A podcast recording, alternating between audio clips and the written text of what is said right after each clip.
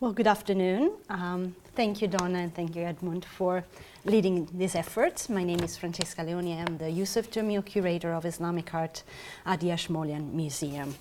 Um, as um, the museum directors, Christopher Brown probably um, expressed last week, at the heart of the recently reinstalled University Museum, uh, there is a cross-cultural philosophy that not only emphasizes the importance of the single cultural traditions that are so strongly represented in our collections, uh, but also their interconnectedness, as also Malika has just pointed out, and the relevance of cultural interaction for a more nuanced understanding of their complexity. Party Therefore, along with highlighting idiosyncratic features of the single traditions, the New Ashmolean assists its visitors to discover synergies and shared experiences, contributing to enhance public awareness of world cultural heritage in novel and less biased ways. And this is especially visible in those galleries that bring together different cultural strands under, under the same roof.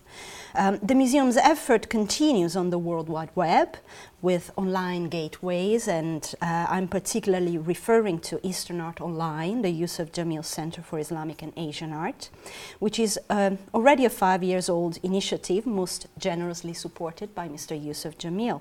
Um, this website does not simply offer online access to the Ashmolean Asian collections, but provides a virtual extension of uh, their permanent displays and thematic installations, which joined to publications and subject trails sustain public interest in and discussions about non-Western traditions and their place in, uh, in the global um, world heritage. Um, currently under construction is even uh, an even more ambitious online gateway, which is the Islamic art portal, which aspires to provide a single access point to the, to the most prominent world collections of Islamic art.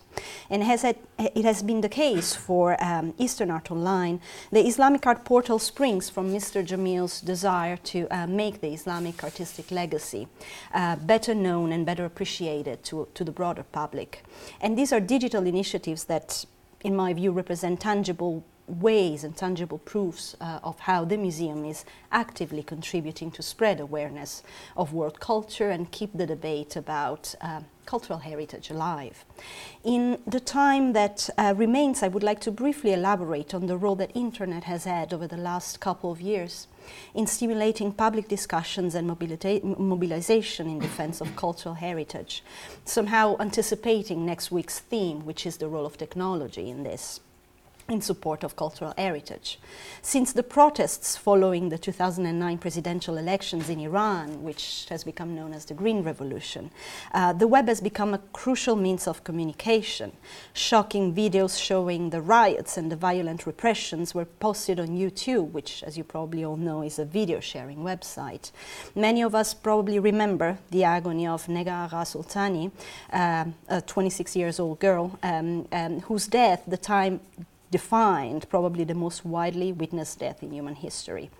Uh, the footage on June 20th, 2009, uh, the footage of, of Neda's death spread across the internet at incredible speed and gained immediate attention of international media, especially because um, uh, the incident was not reported by state-controlled media in Iran. And discussions about this followed uh, and moved on Twitter, which is another very prominent social network that uses exchange of short texts, um,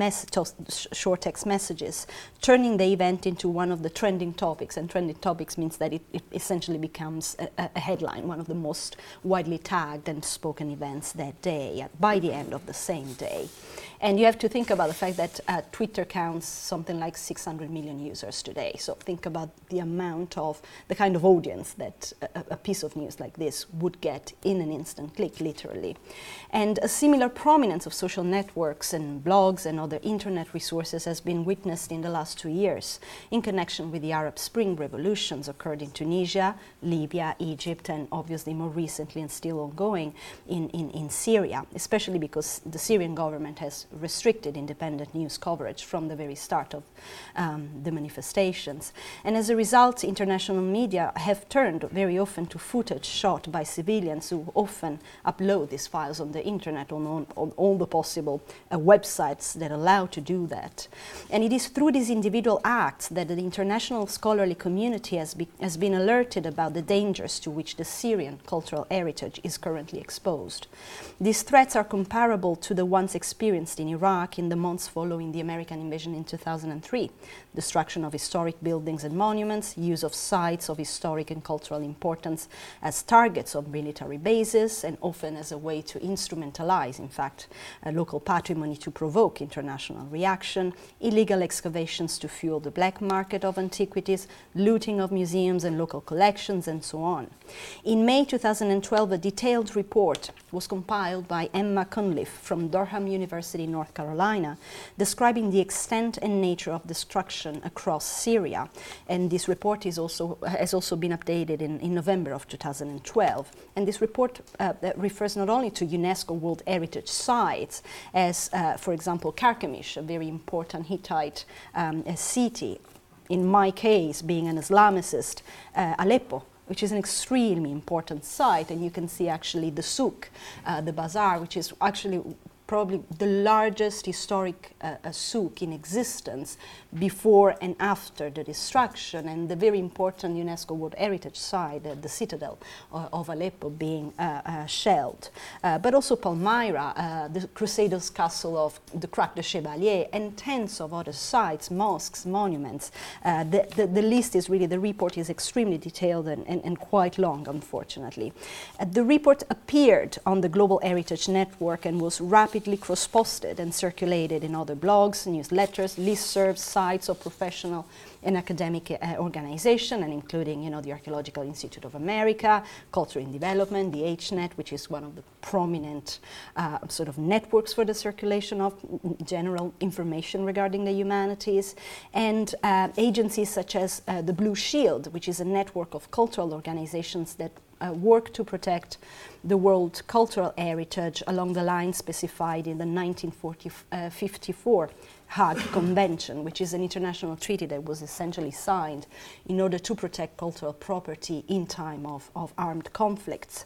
And immediately after posting the report, Blue Shield issued a series of statements and invitations directed to local Syrian authorities and the international community to take concrete actions. And the appeal was eventually endorsed by the UNESCO uh, Director General, Irina Bokova, uh, that uh, was already quoted by, by Donna, resulting eventually in the mobilization of, of the World Customs Organization and the Interpol to closely monitor illegal trafficking of antiquities across the Syrian border. So at least this mobilization has alerted those who can try attempt to do something and at least contain obviously the damage. We are not saying that this is going to uh, obviously uh, resolve the problem or prevent these monuments from being shelled or attacked, but at least we can certainly contain uh, what, uh, what is going on. And, you know, a number of other initiatives have occurred, and to remain in the topic of, of social networks, one of the uh, largest uh, uh, sort of uh, groups have been found, Patrimoine Archéologique Syrienne en Danger, which is another group that essentially brings together non-academic interest towards cultural heritage in Syria. So again, although this is not necessarily uh, mm, a, a, a, definitive measure to uh, control uh, the dispersal and the attacks, it is at least something that will hopefully prevent the, the, the, the range of losses that uh, the Middle East has experienced more recently with the war in Iraq, and hopefully um, that will be avoided. Thank you.